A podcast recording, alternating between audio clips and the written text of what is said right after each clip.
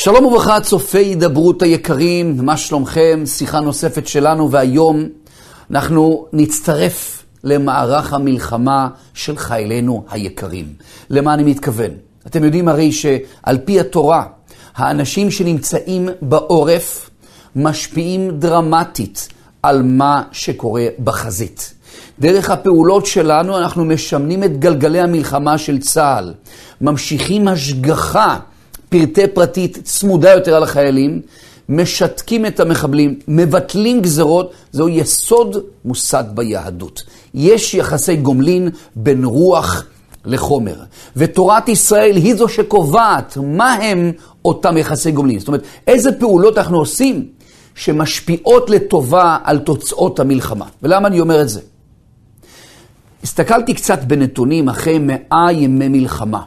אנחנו כבר מעבר לכך, אבל עדיין אז, מדובר בלמעלה מ-12,000 פצועים.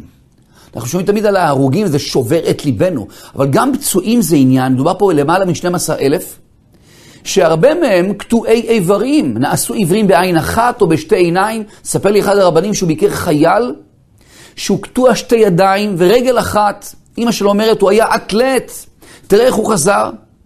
אני לא מדבר על 12,000 פצועים מלבד, אלא על כל המעגל המשפחתי שלהם. מה עם כל המאות אלפי מפונים מהצפון והדרום? הם ומשפחותיהם, כל כך הרבה זמן. אני מדבר על אדם שהוא הרוג, מה קורה עם כל המשפחה שלו? זאת אומרת, זו מכה למדינה בכללותה. ואם מדובר בכזה אסון כל כך גדול, ההרוגים, החטופים, מספר אחד האבות שיש לו 7 ילדים, כל 7 כרגע נלחמים בעזה שיהיו בריאים. אין להם יום, לא לילה, כל דפיקה בדלת הם בלחץ. אין מצב שאנחנו נתעלם מזה רגשית, בלב, בעבודה הרוחנית שלנו. כל אחד מאיתנו הוא לוחם פשוטו כמשמעו. אפשר לראות את זה בכל התורה כולה שמשה רבנו מוציא במלחמת מדיין, 12,000 אנשים להילחם, כנגדם יש 12,000 אנשים שעומדים ומתפללים ועוסקים בתורה כנגדם. ויצאו 1,000 למטה, כולם חוזרים, אחד לא נפגע. או יהושע בן נון, ששמו מתנוסס בכל מיני כתובות ארכיאולוגיות היום, אנשים שמעידים, אנחנו הגנרלים שברחנו מפני הליסטים יהושע בן נון, קוראים לכל מיני מצבות למיניהם. יהושע בן נון מזוהה בארכיאולוגיה כמצביא מאוד מאוד מצליח. הוא כבש 31 מלכים, 7 מדינות שהיו כאן, 7 עמים. מה היה הסוד שלו? תראו מה אומר ספר הזוהר. הוא תמיד היה משבית 2 שבטים בעורף, לוי ויששכר, שיעסקו בתורה או בתפילה במשמרות 24 שעות, בזמן שה10 שבטים אחרים יוצאים להילחם. לולא דוד שלומד תורה לא יכול יואב לעשות מלחמה. לולא יואב שעושה מלחמה לא יכול דוד ללמוד תורה. זאת אומרת, אנחנו יודעים שיש יחסי גומלין בין מה שקורה בעורף למה שקורה בחזית. מי שיקבע מה עם יחסי הגומלין ואיזה פעולות הן סתם פעולות ואיזה פעולות הן באמת מועילות ובאמת משמנות את גלגל המלחמה, זוהי תורת ישראל, תורה מן שמיים, תורה שבכתב, תורה שבעל פה. וכאן אנחנו צריכים באמת להתבונן. כשמדובר בכזה זעזוע, זה לא אירוע קליל שאפשר להעביר אותו. מדובר פה במה שקרה ב7 באוקטובר, הנזק העצום הזה, הטרגדיה העצומה הזו, ההרוגים, החטופים, ואיך נהרגו, וכמה נחטפו. זוכר, במוצאי החג, שמענו ברדיו שמדובר ב100 נרצחים. מה? זה הלם. ולאט לאט זה קפץ, נתנו לקבל את זה בשלבים, 200, 300, הגיע כל כך הרבה, מעל 1,300, 1,400, זה לא יאומן. ואני מדבר על עכשיו שחיילים גם כן, השם ישמור חלילה, שהשם ישמור אותם בעזה. נדבר פה במשהו שאם לא נעצור ונתבונן בשכל, מעבר לפשט, מעבר לדיונים של מי השם, איך נרדמו, מה עם מוסד, שבק, חילות, מעבר לזה, במבט פנימי יותר, אם לא נעשה זאת, זו בעיה גדולה. הקדוש ברוך הוא בעצמו אומר לנו בפרשת לחוקותיו, ויין תלכו מי בקרי. זאת אומרת, אם חלילה תלכו איתי בתפיסה של מקרים, זה מקרה, הצרה הזו נקרית, כותב הרמב"ם, הרי זוהי מידת אכזריות שתוסיף הצרה על שונאי ישראל, צרות נוספות. והיה תלכו מי בקרי, והלכתי אף אני אחרי בקרי, ואחר כך 700. זאת אומרת, אסור חלילה לתת לאירוע כזה, בזמן שיש עוד מלחמה, או אפילו אחר כך, לעבור מבלי להתבונן. ברור שהבורא פה מדבר אלינו חזק, ממש כל דודי דופק. ואני מדבר כמובן קודם כל אל עצמי, וכל אחד מאיתנו ודאי חייב לעצור שנייה ולדבר אל עצמו מה קורה כאן, לאן הגענו. ולא רק זה, יש פה גם הרחבות, ממש בצר הרחבת לי.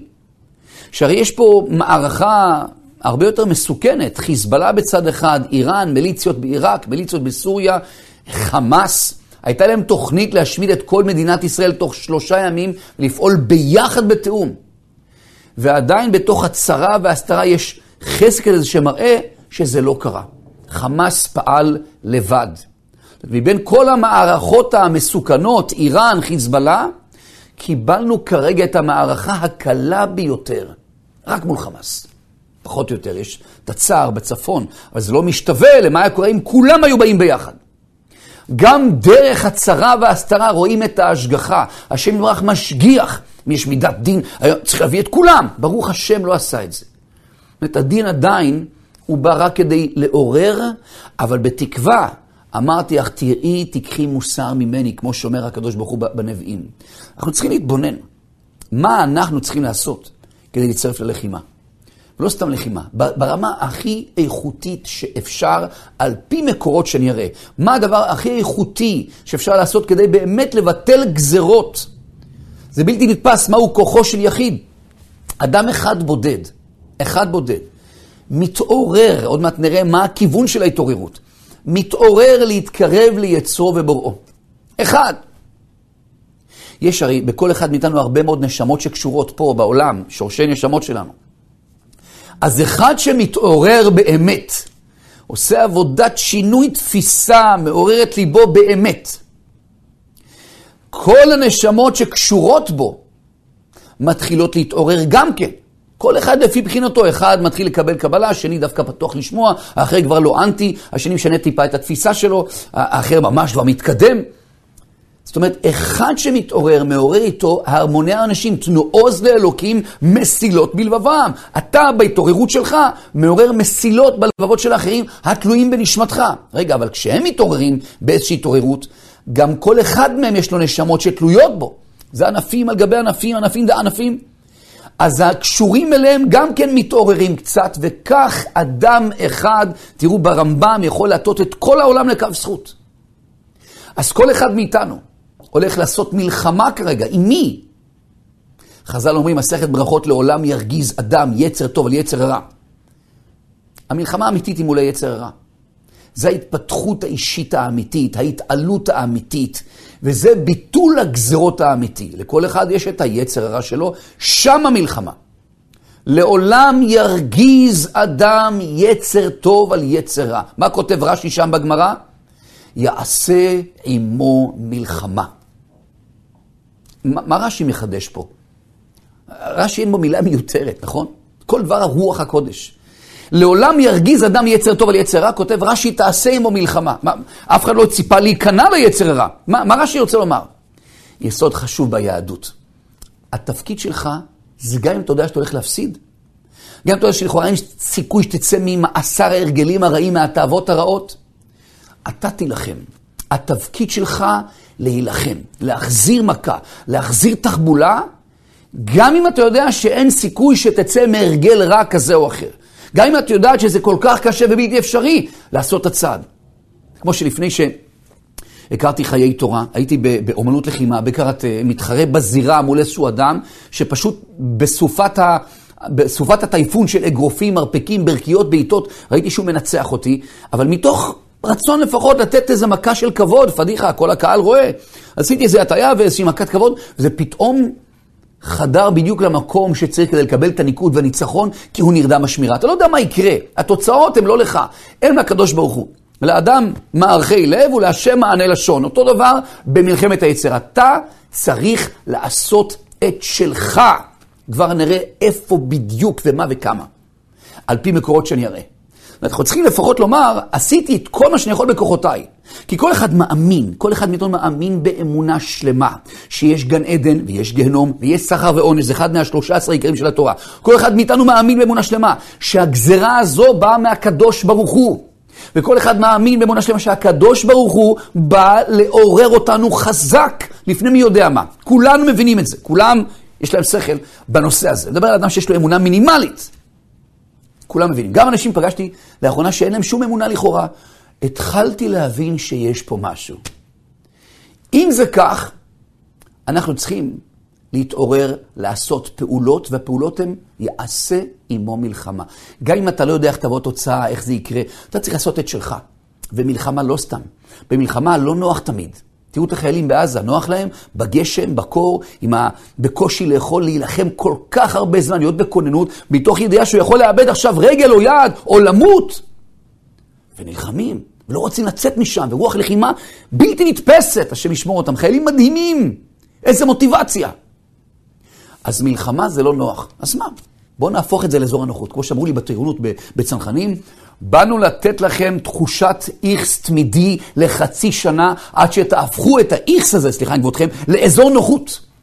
זה חלק מכם. לכן מררו לנו את החיים שם, כדי שנתרגל למצב כזה.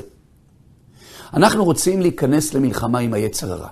ואנחנו צריכים לומר, אני יודע ומאמין באמונה שלמה. אני אומרת שאני מאמינה באמונה שלמה, שאם אני נכנס למלחמה אמיתית עם היצר הרע, בתחבולות, לא בבת אחת, בשלבים. כל אחד לפי כוחו ובחינתו. כשאני עושה את זה, אני שותף פעיל ממש בהריגה של מחבלים, בביטול גזרות, במשיכת השגחה פרטי פרטית, וברכה על החיילים, בעצירת המחבלים האחרים, בניסים, ביצירתיות אינסופית שאי אפשר לתאר. ככל שנעשה את זה יותר, יותר טוב. טוב, איך מתחילים להילחם? מה צריך לעשות? במלחמה יש תחבולות, יש תכסיסים. ההתקפה זה ההגנה הכי טובה, נכון? טוב, אנחנו מוכנים, דרוכים, כולנו, שומעים אותי עכשיו, רוצים להילחם. אנחנו נשתתף במערך הלחימה הזו. נמנע עוד מציאות של 21 הרוגים, חס ושלום, ועוד 4, ועוד פה 2, ועוד 5.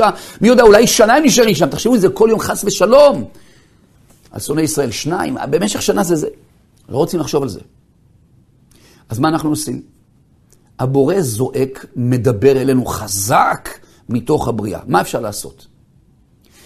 כותב רבינו יוסף חיים, עליו השלום, הבן איש חי, שהסיבה לצרות המתחדשות בדור, צרות מתחדשות, זה בגלל שאנשים לא מתחילים לצעוד בכיוון התיקון שלהם בעולם הזה.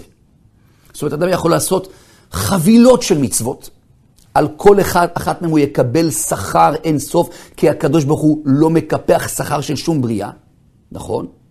חבילות של מצוות, אבל זה לא משתווה לצעידה אחת קדימה בקשר לתיקון שבשבילו באת לעולם הזה. פעולה קטנה, מאמץ קטן בקשר לתיקון שלך שבשבילו הגעת לעולם הזה, זה יותר מחבילות של מצוות, מבלי לזלזל. איך אני יודע מה התיקון שלי? הסיבה שעכשיו את יושבת כרגע בסלון ושומעת אותי, אתה יושב כרגע בבית ושומע אותי, וזה שאתה ואת ואני לא נמצאים עכשיו בגן עדן, זה ההוכחה הברורה שאנחנו גלגול נשמות בדור הזה, נכון? זאת אומרת, כמו שאומר הארי הקדוש, אין פה נשמות חדשות. למה אתה ואני לא יושבים כרגע בגן עדן, נהנים מזיו השכינה? למה? למה שוגרנו עוד פעם לעולם הזה? מה הסיבה? לא תיקנו. אנחנו לא נשמה חדשה, אנחנו שוכבים בגופות שונות במי יודע כמה בתי קברות. חזרנו לפה לגלגול, לדור המאוד מאתגר הזה. לא רוצים לחזור עוד פעם גלגול, זה צער גדול לנשמה, למרות שזה סוג של חסד לתיקון. אומרים צדיקים, תעשה הכל לא לחזור בגלגול עוד פעם לעולם הזה, כי מי יודע, אתה יכול לאבד את הכל, את כל מה שצברת גלגולים קודמים, בגלל ירידת הדורות הכל כך מפחידה הזו. אז אנחנו שוגענו לפה כדי לעשות תיקון. התיקון הוא לא מה נראה לי, לא מה האינטואיציה שלי ולא מה שתאמר לי המתקשרת או המתקשר או האסטרולוג או הנורמולוג. התיקון הוא רק מה שאומרת מפת העולמות, תורת בני הנביאים, תורת ישראל, תורה שבכתב, תורה שבעל פה, זוהר, כתבי הארי ועוד. אוקיי, אז מה באתי לתקן? קודם כל ברור לך, ברור לך, ברור לי שמסגרת התיקון היא במסגרת תורת ישראל. זה לא, אני יש לי אהבה לצייר, אז אולי הציור זה התיקון שלי, לצייר? אולי ייעוד, לא קשור לתיקון. יכול להיות שמהייעודים שלך יש לך כישרון, חוש הומור, יכולת ציור, יכולת כתיבה, חוש עסקי כזה או אחר, זה עניין אחר, אני לא מדבר על ייעוד. אדם יכול לקיים את הייעוד שלו מושלם, למצות את כישרונו המבורך, אבל אין קשר לתיקון. הוא יחזור בגלגול עוד פעם.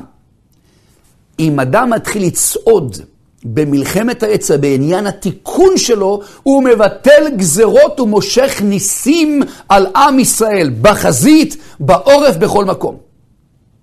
כנגד חבילות של מצוות, המון ספרי תהילים, המון קבלות, המון תפילות, המון ברכות, שזה ודאי עוזר ומשתק את האויבים, ומשמן את גלי המלחמה, וכל זכות מועילה. זה לא משתווה לצעד אחד קטן שאני, אתה, את עושים בקשר לתיקון שלנו. אז אחרי שהבנו שכולנו פה מגולגלים, זה אומר שלא עמדנו במשימה והחזיר אותנו לגלגול בחזרה, איך אני אדע מה זה לצעוד בכיוון התיקון שלי? הגמרא מסכת שבת מספרת על חסיד אחד שראה בשבת פרצה בגדר שלו ונמלח בדעתו לתקן אותה, ואז הוא נזכר שזה שבת, אז הוא הסיח את המחשבה שלו משם. אומרת הגמרא שנעשה לו נס. למה? מה? גם לנו קורה בהם שנזכרים במשהו בשבת ועוצרים. למה? נעשה לו נס. והקדוש ברוך הוא נתן לו כזאת דרישת שלום בהשגחה פרטית, דיבר אליו ממש. איך? צמחה לו שם צלף, הכוונה היא צמח מסוים עם פירות מסוימים, צמח לו בדיוק איפה שהיה חור של הגדר, צמח סתם את החור בגדר, אבל מהצמח הזה הייתה לו פרנסה לו ולכל אנשי ביתו, כך אומרת הגמרא. למה הוא ראוי לכזה נס? כותב את זה הרמה מפנו, שהבין בכל קשרי הגלגולים, שהאיש הזה, החסיד הזה ידע מה התיקון שלו מהגלגול הקודם, מה הוא בא לתקן. אחד הדברים זה שבת. הוא מביא שם ראיות, דברים מהממים, ובגלל זה הוא הידר מאוד, ואפילו הוא הבריח את המחשבה שלו מסוגיה. בשבת הרי מותר להרהר בדברי חול. אסור לדבר דברי חול, ודבר דבר. אבל אדם יכול להרהר. אפילו את זה הוא הסית. למה? כי כשמדובר בתיקון, אני אפילו לא מסתכל על הלכה, אלא מהדר כמה שאפשר. זה הסיבה שכותב הארי הקדוש, תורא כל מיני תנאים בגמרא, שקיימו באופן קיצוני, בלתי נתפס, מהודר, הידור על גבי הידור, כיבוד אב ואם למשל. הם ידעו והרגישו שזה התיקון שלשמו הם נשלחו לעולם הזה. אוקיי, הבנתי. אז אם אני רוצה ניסים בהשגחה פרטית, אני רוצה חיוכים מהקדוש ברוך הוא. אם אני רוצה שהקדוש ברוך הוא יסייע לי למעלה ממה שיד אדם משגת, כמו שכותב בעל טהרת הקודש, רבי אהרון רטה, אני צריך לנוע בכיוון התיקון שלי, ואז נעשה נס. ואז מתבטלות צרות המתחדשות על הדור, כי כותב המניש חי, אני מזכיר, הצרות המתחדשות על הדור, הם דווקא צרות בגלל שאנשים לא מתחילים לנוע בכיוון התיקון שלהם. אז מתגלגלים לשם תיקון מסוים, העולמות עומדים עליהם, צינורות השפע מחכים, ואדם בוורטיגו נמצא בכיוונים אחרים לגמרי. אפילו בתוך תורה ומצוות, לא בטוח שבתיקון שלו. ולכן פחות מתבטלות הגזרות ומתחדשות גזרות, חלילה, על שונאי ישראל. מטרתנו לפתוח את המקורות ולשאול שאלה אחת. איך אתה, את, אני, יודעים מהו התיקון שלנו? אחרי שנדע את זה, שאלה מה צריך לעשות. המילה אחת היא פשוט מלחמה. לטרוף, פשוט לא משחקים, שבו את הכלים, להיכנס בכל הכוח, בחוכמה כמובן, אבל בנחישות. חזון להגיע למקום מסוים, וצעד אחר צעד, כחוט השערה, עוד ועוד, עד שנעשה זאת. ויש מפה, יש מקור. מה התיקון שלשמו שוגרנו בחזרה לעולם הזה? למה אנחנו לא יושבים כרגע בגן עדן, בתענוג שהוא גדול מכל העידונים שיכולים להימצא, שעוד נוצרה שפה בעולם שיכולה לתאר מה העונג שם, שיש בצלילים, בשמיעה, באכילה, כי יש גם אכילה, ומראות וריחות, אי אפשר לתאר מה זה. למה אנחנו לא שם כבני מלאמה? למה אנחנו פה בעולם הזה עם כל כך הרבה ניסיונות? כי קלקלנו, אין נשמות חדשות, באנו לפה כדי לתקן. ואם אדם מתחיל לצעוד בתיקון שלו, כתוב שנעשה לו ניסים, ויראה סיוע למעלה מדרך הטבע. אז זה לא מספיק רק לעשות מעשים טובים. צריך לשאול את עצמנו, מהי המלחמה האמיתית שאני צריך לעשות עם היצר הרע? המלחמה האמיתית היא דווקא בעניין התיקון שלשמו באתי לעולם. ומיד אחרי ההפסקה המוזיקלית קצרה, אנחנו נפתח את המקורות ונראה מה זה אומר, איך אני יכול לדעת מה אני באתי לתקן. כל אחד מאיתנו, כל אחד מהשומעים. דיברנו על המצב במדינת ישראל, על המכה הקשה הזו של השבעה באוקטובר, ועל ההשפעות התהליכיות, על כל כך הרבה פצועים, מעל 12,000, על הצער המעגלי לכל בני המשפחה של הפצועים, קטועי איברים, עיוורים למיניהם, נכים למיניהם, שהשם ישמור אותם וישמח וינחם. מה קורה לכל המעגל המשפחתי שלהם? לאישה, לבעל, לילדים. מה עם אלה שבחטופים? איך הם יכולים לישון בלילה? וכל כך הרבה צער, וצער המפונים מהצפון והדרום, וודאי שאירוע כזה, זה אירוע שבו הבורא מדבר אלינו, ואומר לנו, אלו, לעצור את הכל, לעצור את הכל. ולשאול מה אני רוצה מכם. והים תלכו עמי בקרי, חס ושלום, והלכתי גם אני אחרי מקרי. זאת אומרת, אם נסתכל זה כאל מקרה, ונאמר, טוב, נו, קרה, כי זה חמאס, כי לא הייתה שמירה, כי נרדמו וכו' וכו', אוי ואבוי. אנחנו יודעים שזוהי מידת אכזריות, כותב הרמב"ם, ותוסיף הצרה, אסוני ישראל צרות נוספות, כך שחובה עלינו לעצור ולומר, עצור, מה הבורא רוצה מאיתנו, או לפחות ממני, כי יש יחסי גומלין בין רוח לחומר, ואם אני פה עושה פעולות ברוח, בנשמה, בנפש רוח שלי, מן הסתם הפעולות הללו מבטלות גזרות, משמנות את גלגלי המלחמה, משתקות את המחבלים, משמידות אותם. העבודה ברוח משפיעה על חיילים בגבולות, משפיעה על מהלכי הגאולה. אם יהיו מספיק זכויות בעם ישראל, לו ישראל שומע לי, ישראל בדרכה יהלכו, לו עמי שומע לי, ישראל בדרכה יהלכו, כמעט אויביהם אכניע ועל צריהם אשיב ידי, אומר הקדוש ברוך הוא. לו עמי שומע לי, ישראל בדרכה יהלכו, כמעט, כוונה מיד, כמעט אויביהם אכניע ועל צריהם אשיב ידי. אנחנו רוצים שהקדוש ברוך הוא יראה לנו את ידו החזקה, זרועו נטויה, וישיב אותה על כל שוננו. יכול להיות פתאום, לא, יצירתי שיב של לתאר איך ארגונים נופלים, מדינות נופלים. אפשר לשנות את מהלך הגורל, וכוחו של יחיד יוכיח, כוחו של יחיד, תראו כל הגזרות בתלמוד, מתשעה באב, קמצא בר, קמצא, תמיד זה שניים או שלושה אנשים שעשו איזה משהו ועטו את כל הכף. זה כאילו הקש ששובר את גב הגמלת, גב הקיטוגים. אדם אחד שעושה התעוררות אמיתית, מעורר את כל האנשים הקשורים בנשמתו בכל מיני מקומות בעולם. וגם הם, בגלל שהם מתעוררים מזה, הנשמות הקשורות בהם מתעוררות גם כן. טוב, השאלה היא מה לעשות. ודאי שכל מעשה טוב ביני לבין הקדוש ברוך הוא, ביני לבין חבריי, בדאורייתא דרבנן, תורה, תפילה, מעשים טובים, חסדים, כל זה ודאי מועיל. כמו שאומר החפץ חיים, שמכבים שרפות, לא מחפשים מים מינרלים. כל התעוררות קטנה מלמטה, של מי שזה לא יהיה, בעם ישראל, בכל מקום שיש יהודים בעולם, הדבר הזה מועיל לביטול גזרות, אבל יש פעולות איכותיות הרבה יותר. יש אדם שלוקח כלי נשק ויורה באופן אוטומט כזה, שאולי זה יפגע איפשהו באיזשהו חלון ויוריד איזשהו מחבל. יש צלף שבא עם כוונת, יושב, עוצר את הנשימה, מכוון לראש של המחבל וכולי, בול, ופותר את כל הבעיה, נכון? אנחנו רוצים לעשות פעולות רוחניות שהן בגדר צליפה, שבאמת נוגעות בשורשים שצריך כדי לבטל גזרות, להציל את חיילינו, להשיב את חטופינו. מה צריך לעשות? כותב רבנו יוסף חיים, הבן איש חי, הסיבה שיש צרות שמתחדשות בדורות, היא בגלל שאנשים לא מתחילים להילחם ביצר הרע שלהם בהקשר לתיקון שבשבילו הם הגיעו לעולם הזה. מה פירוש תיקון? אנחנו לא יושבים בגן עדן, הסיבה שאנחנו כרגע לא יושבים בגן עדן, ואנחנו נמצאים עדיין בעולם השקר, בעולם הזה, היא בגלל שלא תיקנו אז, חזרנו לפה על מנת לתקן, כי אין נשמות חדשות, אומר הארי הקדוש עכשיו, כולם פה באו לתקן. ואם אדם מתחיל לצעוד בכיוון התיקון שלו, הוא עושה כזה נחת רוח, זוכה להיסים בהשגחה פרטית, כמו שהראיתי במקורות בשיחה הקודמת, והשכר שלו, בלהרבות זכויות לעם ישראל, בטל גזרות הוא הרבה יותר גדול. זאת אומרת, אם ניקח חבילות של מצוות, שהכל יקר מאוד, לא משתוות לפעולה אחת שאדם עושה כחוט השערה, בהקשר לתיקון שבשבילו הוא בא לעולם הזה. אבל כשמתעלמים מהמושג, מה באתי לתקן? וכל החיים הופכים למרוץ של הורדתי את הקרס, העליתי את הקרס, רזיתי, השמנתי, ומתים. יש מינוס בבנק, יש פלוס. בלי, כל מלחמה זה ומתים. או רק בריאות, רק בריאות. זאת אומרת, באת לעולם הזה להיות בריא, זה העניין. ברור שבאנו לעולם הזה בשביל לתקן פה איזשהו תיקון, יש לך נשמה. באנו לעולם הזה לעשות איזשהו תיקון. וכשנתחילים לנוע בכיוון התיקון הזה, נעשה לו נס, כמו שראינו במקורות הקודמים. הקדוש ברוך הוא מסייע לאדם הזה למעלה מדרך הטבע.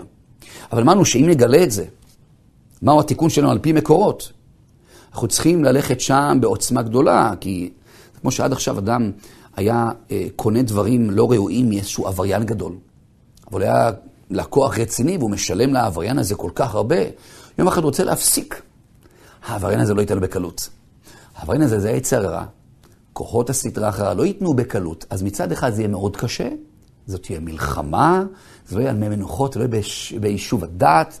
מצד שני, יסייעו לאדם בהיבט הגשמי, כמו שראינו במקורות הקודמים, למעלה מדרך הטבע. אתה תקבל את מה שצריך כדי לעסוק בכוח הבחירה שלך, שלך, במלחמת היצר. טוב, תכלס, איך נדע מה באנו לתקן? מה שמובא בכתבי הארי, מה שמובא בתורת הבעל שם טוב, מה שמביא הגאון מווילנה, בביאור שלו על ספר יונה, פרק ד', יש לכל אחד מאיתנו שני מסלולים לתקן. מסלול אחד שקשור ביוזמות ובעשייה, בקום ועשה, מסלול אחד בלא תעשה. בדברים שאדם צריך לגדור את עצמו, כבר נראה. מסלול אחד בקום ועשה, איך תדע מה התיקון שלך, איך תדעי מה התיקון שלך? אדם יסתכל ויתבונן בתוך מערך המצוות, מערך השולחן אור, כי רק שם זה תיקון, כל השאר הבל הבלים, יסתכל ויגיד לעצמו, למה אני הכי הרבה נמשך בקדושה? במה אני הכי חפץ? ראיתי את זה בישיבה, יש אחד שחפץ ויש לו תשוקה דווקא ללימוד גמרא, האחר דווקא מדרש, האחר דווקא חסידות, האחר דווקא הלכה. כל אחד נמשך למשהו אחר. יש אחד שכל העניין והתשוקה שלו זה לפתוח בית תמחוי, והוא כל הזמן היה מכניס אורחים, ועכשיו הוא לוקח את זה בגדול. כל אחד הסתכל, שאלתי באחד משידורי הזום אצלנו, מי נמצאים פה בשידור, מאוד מתענג ונמשך ונמצא איתי שנים בלימוד סוגיית האמונה והביטחון בהשם. תמיד תצריך לראות אוטוסטרדה של המילה אני, המונים שכתבו את המילה אני. זאת אומרת, אם אתם נהנים, חושקים, כוספים במצוות העשה, דווקא לעניין מסוים, זאת אומרת ששם שימו גז, תעבירו להילוך חמישי ולכו בכל הכוח, תעסקו בזה יום ברמה של חוק ולא יעבור. לבנות תוכנית איך להעצים את זה, כי שם התיקון שלך. לכן קיבלת חשק, איזושהי תעוררות בלבך לאותו עניין. זה לא מה שחלילה צריך לזנוח את הדברים האחרים. אוי ואבוי. צריך לעשות לכל אחד לפי בחינתו ודרגתו לשאוף, ללכת על כל תורת משה, על כל המצוות שאנו מצווים. אבל איפה שיש לך יותר חשק, שם להשקיע יותר זמן. הרבה פעמים אדם משקיע במה שיש לו יותר חשק, ומתוך העיסוק האינטנסיבי בחביבות בסוגיה של מצוות עשה, אמונה, ביטחון, תפילה, התבודדות, לימוד כזה או אחר, חסנים כאלה או אחרים, זה כשלעצמו מזכך אותו, מתאר אותו, ולאט לאט מביא אותו אל המקום שהוא צריך. זה במצוות עשה. למה אתה הכי הרבה נמשך בקדושה? תתבונן, לך שם יותר, תגביר מהירות, וממש תראה שאתה מקבל לאט לאט חיות, ולאט לאט אתה מזדקח, ופתאום יש לך דעת וכוח לעשות דברים שמעולם לא חשבת שתוכל לעשות. מה אם אומר לך אדם, תשמע, אין לי חשק לשום דבר, אני לא זה? זה בעיה. זאת אומרת שיש הרבה, מה שנקרא בתורת הארי, קליפות, הרבה צללים, הרבה חסמים, והם נולדו מהעבירות שלנו. פשוטו כמשמעו, שהארי הקדוש היה פוגש אדם, הוא היה מעמיד לידו את הנשמה שלו. אומר לו, אתה משקר לי, הנשמה שלך אומרת לי, מה עשית? בדרך כלל זה כאלה עבירות חמורות שנוצרה מן סוג של שנאה לקדושה, אבל אפשר לבקוע את זה אם אדם מתבונן, מציאות הבורא, סדר בבריאה, השגחה פרטית, מעמד הר סיני, תורה שבכתב, תורה שבעל פה, רצף המסורה, הוא מבין שיש פה אמת. עכשיו העניין הוא איך לאט לאט להתחיל. כשאני התגייסתי לצנחנים לא אמרו לי רוץ 90 קילומטר עם מסע על הגב, רצנו 4 קילומטר ולאט לאט בנינו כלים. לפחות לקבוע זמנים קבועים ללימוד התורה. זה לאט לאט ייתן כוח לרצות לעשות עוד. לימוד תורה באופן איכותי שמדבר אליך, שמעורר אותך. כל אחד מה שהוא מוצא. לא רק לשמוע שיעורים, דרך המסך. יש הרבה מה לעשות בלימוד התורה. סוגיה בפני עצמה, והיא מעברת באדם כוח. הקדוש ברוך הוא אומר, הלוואי ואותי עזבו ותורתי שמרו, שם האור שבה מחזירה למותר. רבי נחמן אמר לתלמידו רבי נתן, אם אדם יקבע בספרו שיחות רן, אם אדם יקבע לעצמו, חוק ולא יעבור, ללמוד כל יום, כך וכך, מה זה כך וכך? הוא לא אמר מה ללמוד, מה זה? הלכה, מדרש, אגדה, חסידות, גמרא, חומש, תנ"ך, מה ללמוד? מה יעשה לעצמו כך וכך כל יום? הוא גם לא אמר כמה זמן. העניין הוא זה לא הזמן, והעניין הוא זה גם לא הסוג לימוד. אחד המרבה, אחד הממעיט, אמרו חז"ל, העיקר שיכוון ליבו לשמיים. אבל הדגש הוא פה על חוק ולא יעבור כל יום. יתמיד בזה. קדושה זה דבר שנבנה מהתמדה. לא מפעם אחת את כל התהילים, פעם אחת את כל הזוהר. הקדושה זה אפילו קצת, אבל חוק ולא יעבור. זו שעה, זה רבע שעה, זה 10 דקות, זה 5 דקות, ושעתיים כל אחד לפי בחינתו, ששם הוא לא זז מהספרים, מתהילים, דרך מדרש, דרך חומש, דרך פרשת שבוע, מה שהוא יכול.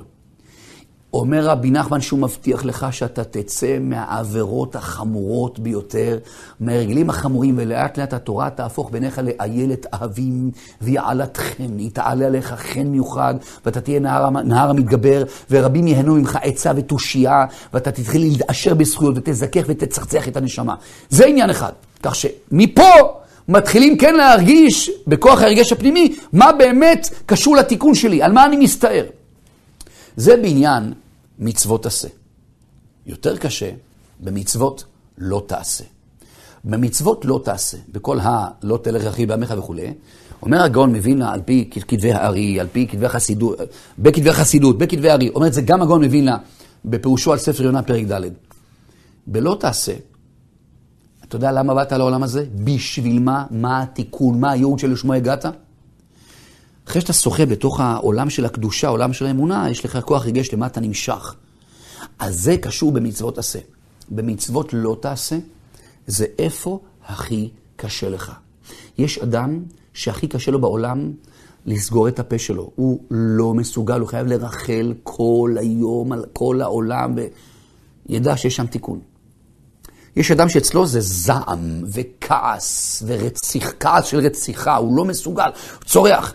שם באת לתקן, גולגלת, כמו שאומר הארי הקדוש, יש תאוות לא ראויות, שהן בגדר חולי נפש, שהתורה אמרה להם תועבה, איך זה שאדם נולד עם תאווה כזו, איך זה יכול להיות? הרי לכאורה זה אסור על פי התורה, אז איך הוא נולד עם זה? אומר הארי הקדוש, גלגול קודם, הוא ביצע כל כך הרבה תאוות, שכבר נהיה לו משעמם וגירה עצמו ביצרו כל כך, עד שפיתח לו, מן סקרנות ותאווה חדשה מכוח הבחירה החופשי, תקנתו לחזור עם התאווה הזו, ובמסירות נפש, ורק במסירות נפש, יוכל לנצח אותה. כמו שאמרו חז"ל, מה יעשה אדם יחיה? ירגיש חיות, עושר מיוחד, ימית את עצמו. על מה ימית את עצמו? על עניין של התיקון שלו. וואו. בהתחלה זה לבקוע קליפות וערפל, אבל היגש משה אל הערפל אשר שם האלוקים. העם עמדו מרחוק, עמי הארצות, אומר רבי נחמן, רואים ערפל, רואים מניעה, בורחים. משה רבנו יש לו דעת, נכנס בתוך ערפל, כי שם האלוקות, שם העושר, שם החיות האמיתית. ויש אדם שיש לו זה כעס. בא עם מידה של כעס, עם מזג של כעס, בשביל זה הוא בא לתקן. יש אחד שיש לו זה תאוות ממון. כל היום מבוקר עד ערב, יכול להיות חילוני, חרדי, לכאורה חילוני, לכאורה, אפשר לדעת מאיזה מגזר הוא בא, אבל כל ימיו מבוקר עד ערב, I want to be rich, וכסף, כסף, כסף, מבוקר עד ערב, רק איך להיות מיליונר. תאוות ממון זה עבודה זרה, כלולות בזה עבודה זרה. אתה יכול להאמין שבעולם יעשיר אותך, יש סגולות לעשירות. אתה יכול להאמין שבעולם מפרנף לסבקלה, לעשות ההשתדלות ולקבוע עתים לתורה, שהתורתך תהיה קבע. מלאכתך הרעי וממילא ודאי יספק לך הבורא את עשירותך אם אתה צריך. אבל תאוות ממון, אם זה העניין שלו מבוקר עד ערב, אתה רואה שזה אפילו בא לחשבון תאוות אחרות, הוא נראה צדיק, אין לו תאוות אחרות, רק ממון. שם הוא בא לתקן. וואו. יש אנשים שאצלם דווקא זה תאוות יצרים. תאוות יצרים, כל מה שקשור לקדושה. ושם הכי קשה לו, בזה הוא נופל מבוקר עד ערב, לא יכול, משגע אותו, נהיה מחור, מוטרף על הדבר. תדע לך ששם נמצא האוצר האמיתי, שם בדיוק באת לתקן. שם באת לתקן. וככל שהקליפה הזו יותר חזקה אצלך, זו הראיה ששם הגרעין שלך בכיוון ההפוך. איך זה מופיע? הארי הקדוש אומר, ככל שהקליפה של האדם היא יותר גדולה, זה הראיה שהוא צריך לתקן את זה, והפרי שלו בפנים, גם אם אתה לא רואה ולא מאמין, הוא הכי קדוש לצד האחר. הארי הקדוש מביא דוגמאות. למשל, רבי עקיבא, הוא היה סי גינס בשנאת תלמידי חכמים. סי גינס. לא סתם הגמרא מתאר מה, היו הרבה אנשים ששנאו תלמידי חכמים. הגמרא מביאה את רבי עקיבא, שהייתה לו מנטרה, הוא היה משנן. מי ייתן לי תלמיד חכם, ואין שכנו כחמור. אם הגמרא מביאה את האמרה הזו שלו, זה אומר שאצלו זה היה משהו לשם דבר. ובסופו של דבר, שהוא חזר בתשובה ושבר את הקליפה. הוא הוציא דרשות הכי נועזות עד שחכמים נבהלו. מתנו אותו, רבי עקיבא, הלו, אל תעשה את כיסאו של הקדוש ברוך הוא חול. הוא הגיע למצב שהדרשות שלו לאהבת תלמידי חכמים, לאהבת ישראל בכלל, אבל הדרשות, מי שמכיר את הגמרות הללו, לדרשות נועזות של רבי עקיבא, עד כמה צריך לאהוב תלמיד חכם? אתה מבין שהרי כתוב שאמר, אם זו הייתה הקליפה שלו, זה הפרי שלו. דוגמה נוספת על אדם ששבר שיאי גינס בגנבות וגזל, ריש לקיש. ריש לקיש היה לו ראש ארגון פשע בחז"ל, בגמרא, וכשהוא חזר בתשובה, הוא הגיע לרמה של כזו אמינות, שמי שרק היה עומד לידו בשוק, אומרת לגמרא, אני עכשיו לאדם אמין. ואסור לדון דיני ממונות אלא בשלושה, אבל ריש לקיש יכול לדון באחד. למה? כי הייתה לו אמינות יוצאת דופן. איזה יופי. אחז הוא זה שאחז בתי כנסיות ובתי מדרשות, במיוחד של תינוקות של בית רבן, סגר את האפשרות ללמוד תורה. לכאורה, אם זו הקליפה שלו, אז מה בפנימיות שלו? הפצת תורה. אגב, אחז לא שבר את הקליפה, זה יצא בצאצאיו, בחזקיה המלך, שהרביץ תורה מדן ועד באר שבע, במיוחד בתינוקות של בית רבן. כך שאם יש לך איזשהו קושי בשמירת שבת, איזשהו קושי בקדושה בצניעות, בשמירת נגיעה, איזשהו קושי במידה רעה, ברכילות, בכעס, תדע לך, זה הראיה שבגרעין האמיתי שלך שם, בפרי האמיתי, אתה ההפך הגמור. ואי אפשר יהיה לנצח שם, אלא אם כן יעשה עמו מלחמה. להילחם. זה לא עבודה קלה כמו לומר פרק תהילים מבלי לזלזל, או לומר צדקה בלי לזלזל. מדובר פה במלחמה, ולשם זה יש כוכבים, שמש, ירח, חיים, חמצן, אדמה, בני משפחה, ידיים, רגליים, כישורים. לשם זה באנו לעולם לתקן. אם אדם מתחיל רק לעשות כחוט השערה מה שהוא יכול במצוות עשה, איפשהו נמשך ביותר, לשים שם גז, כמו שאומרים, לתת את כל הכוח, ואילו מצוות לא תעשה הוא מבין, שם קשה לך? זה התיקון. בשביל זה התגלגלת לעולם הזה. תאתר. אל תברח במחשבה הזו. מה הכי קשה? ואם אתה אומר, לא יודע, אז כנראה צריך קצת להיכנס לעולם המצוות, עולם התורה, עוד שיעורי תורה, ולאט לאט מתוך זה, יאירו לך משמיים לשם מה באת לתקן. אז זה תמיד יהיה משהו במצוות עשה, לא בדברים שתמציא לעצמך. אני, התיקון שלי להיות נורמולוג ולהפניע... זה ייעוד. יש הבדל בין ייעוד לבין תיקון. תיקון זה בתורה ומצוות, נקודה. או המצוות עשה, זה בחשק, וגם במצוות לא תעשה, באיפה הכי קשה לך, שם באת לתקן. נעשה לו נס. וגדל לו צלף, ופרנסו את כל אנשי ביתו. זאת אומרת, הניסים הללו באים, שאדם מתחיל לצעוד בעניין התיקון שלו. שבמידה ולא, מתחיל לסמן האדם כל הסימונים. אותו דבר הדור, כל הדור כולו, בא לתקן משהו. אנחנו דיברנו, זה שיעור קודם, שיש פה שני תיקונים עיקריים לכל הדור. תיקון אחד זה הפצת אמונה בהשם יתברך, כנגד דור הפלגה, שיצא כנגד השם יתברך, ומרד באלוקים, כל נשמות דור הפלגה התגלגלו לפה. רואים את הכפירה הזאת. ואילו דור המבול, שעסקו בכל מיני תאוות, והשחית כל בשר את דרכו, אלה דורות שהתגלגלו לפה, גם סדום ועמורה התגלגל לפה, אומר הארי. ואנחנו יודעים שהדור הזה, תקנתו לעסוק באמונה, ותקנתו גם להילחם בעניין היצר הרע של הקדושה, נושאת אהבת יצרים. לכן יבואו שני משיחים, ועלו מושיעים בהר ציון, לשפוט את הרסה והייתה להשם המלוכה. שני משיחים, משיח בן דוד, מטרתו להפיץ בעולם, לתקן בעולם, את עושה האמונה, התפילה, ההתבודדות, התהילים, הביטחון בהשם. משיח בן יוסף, קדושה, צניעות, שמירת נגיעה, הדברים האלה. אם באמת אתה אדם אמיתי, אם את אישה אמיתית, אנחנו רוצים לעזור לחיילינו, אנחנו רוצים באמת להילחם, להצטרף למערך הלחימה, על פי, לא מה שהארץ הזה אומר, על פי הכתבים, כל מי שתשמיע לו את זה. ויש לו ידיעה קצת בתורה, אגיד לך, אמת לאמיתה. דברי הבן איש חי, הרי הקדוש, חז"ל. אם אנחנו רוצים באמת להצטרף ללחימה, זו הכתובת. במצוות תעשה, מצוות לא תעשה, כל אחד לפי כוחו. מה קורה בדרך כלל שמה אליהו?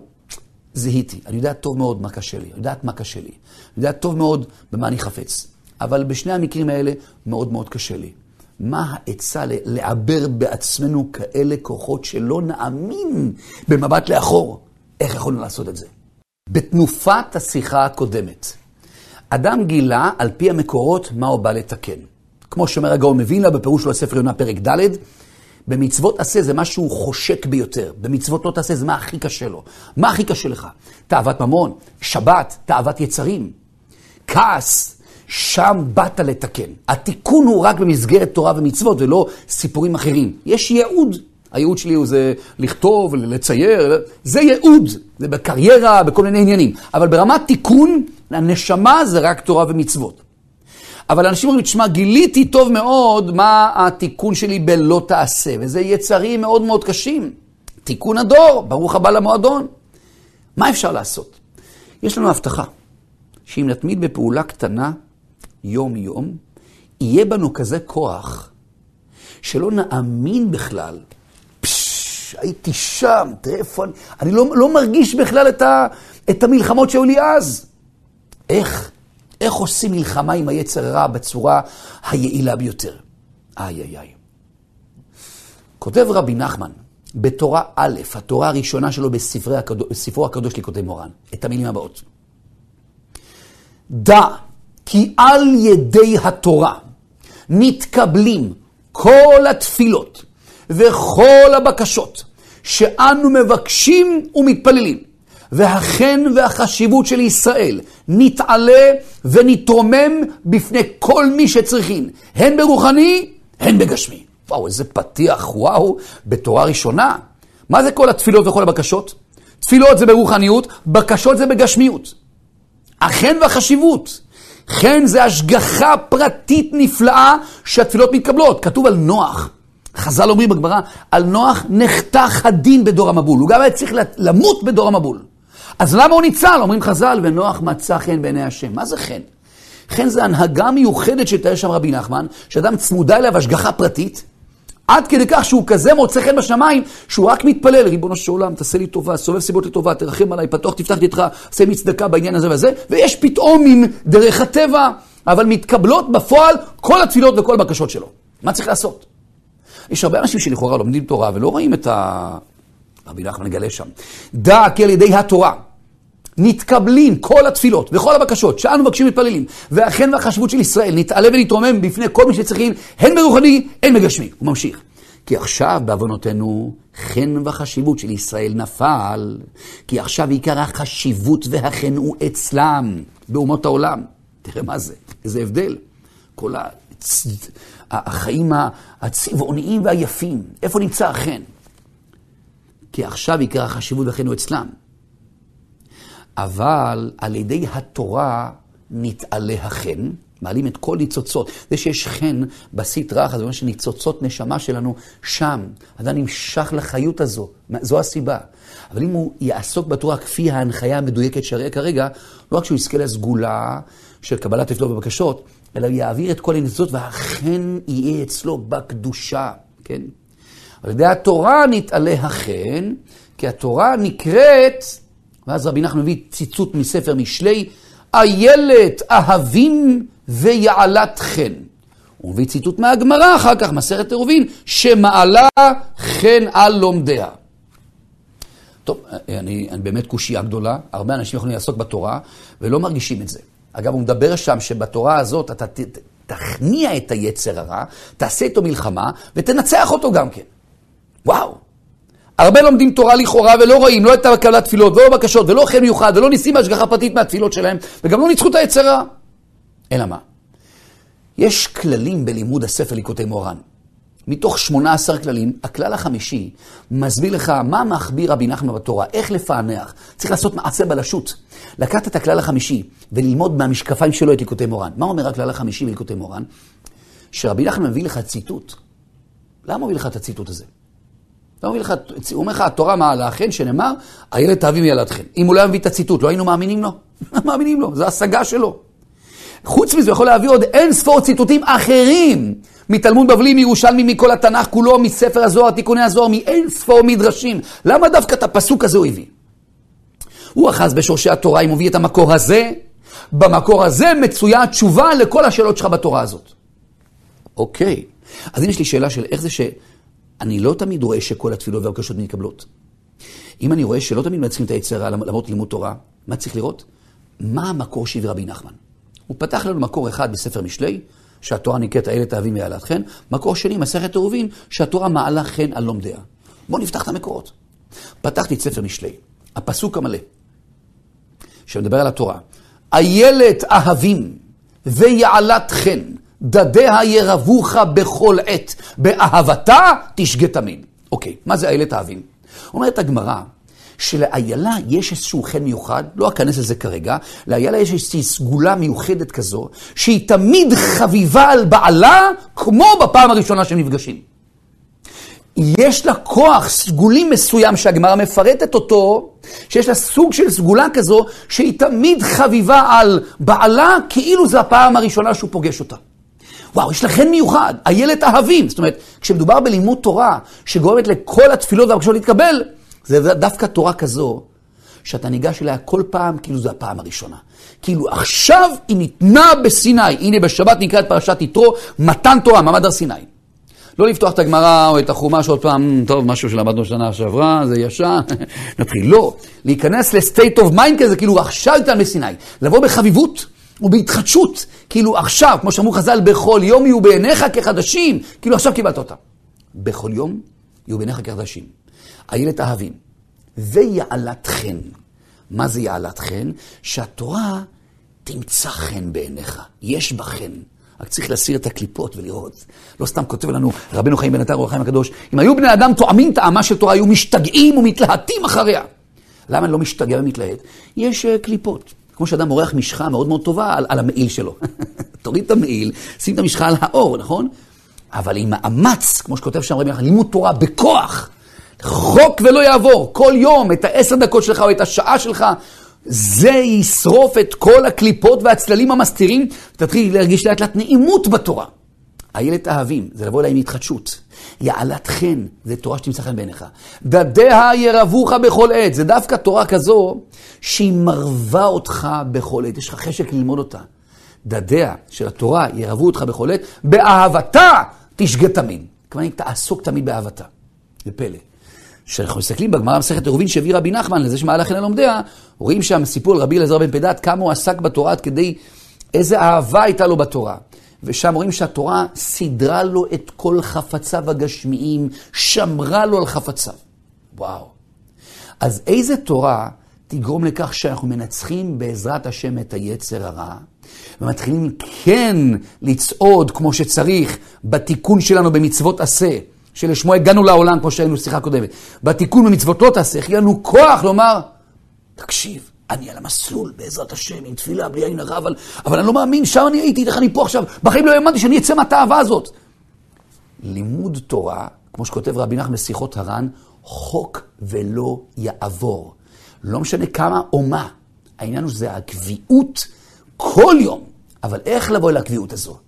תורה א' הוא מדבר על הגישה, ברגש, בהתחדשות, באהבה, במתיקות, עד שהתורה הזאת תהיה בעיניי יעלת חן, תמצא חן בעיניי. זו תורה שמבטלת גזרות, זו תורה שמעלה ניצוצות, זו תורה שמעוררת את הסגולות המונחות והשוכבות בה, שמתגלות על אדם, הוא זוכה להעלאת החן, מתקבלות כל התפילות. זו תורה שמבטלת את כוחן של שונאי ישראל, כמו שאפשר לראות שם שרבי נחמן כותב. זו התורה שמבטלת את המלכות דסיטרא אחרא. זו התורה שמשמידה מחבלים. מה עם אישה במקרה הזה? גם אישה יש לה לימוד תורה שהיא צריכה. אי אפשר, הרי בוא נאמר, יש דברים שאישה מצווה בהם, נכון? היא מצווה בלא תלך רכיל בעמך, בלא תיקום, בלא תיטור, בלא תשנא את אחיך בלבבך. אז יש ספרים שעוסקים בלימוד סוגיית האמונה. ספרים של הרב שלום ארוש למשל. פותחים ואומרים, אני קיימת מצוות עשה בדאורייתא, כי את לומדת משהו שנצרך לך. זה לימוד תורה שאת צריכה. מה עם הלכות טהרה? מה עם הלכות שמירת הלשון? מה עם הלכות שבת? לא יודעת ללמוד. יש שיעורים. בן פורת יוסף, ההידברות מלאה בשיעורים של הרב זמיר כהן ועוד רבנים, בנושא הלכות שבת. על פי רבותינו באופן מדויק. כשאדם קובע לעצמו פגישה עם התורה יום יום, ומייקר אותה, ובא בחביבות, ותורה בכוח. מה זה תורה בכוח? אומר רבי נחמן, תורה בכוח, זה התורה שהוא מדבר עליה. זה תורה גם כשאין לך כוח. כי קבעת זמן קבוע, יש מניעה, זוז. זה משהו שהוא חזק. הדבר הזה יעבר בך, בך ובי. כוחות. להתחיל כן להיות מסוגלים לעמוד במלחמה מול היצר הרע בצורה הטובה ביותר. אנחנו הגענו לסיום. אני רוצה לאחל לכם ולי ולכל עם ישראל לחזור אל התורה. אם לא תדעי לך היפה בנשים, לא יודעת למה יש כאלה צרות, צאי לך בעקבי הצאן, תראי מה עשו אבות אבותייך, וראי את גדיותייך על משכנות הרועים, הרועים שלנו צעקו תמיד, עסק התורה הזה, בעזרת השם, יבטל את כל הגזרות, בחביבות, בהתחדשות, בתשוקה, בכוח, באהבה, חוק ולא יעבור יום יום. מי שרוצה להצטרף לקבוצת החיזוקים שלנו, לקבוצת הוואטסאפ, יכתוב במספר שיתן, אני רוצה להצטרף או רוצה להצטרף לקבוצת החיזוקים של אליהו שירי, מספר טלפון 052-65-33-770, 052-65-33-770. המשך יום מלא באמונות מעצימות ובשרות טובות לעם ישראל.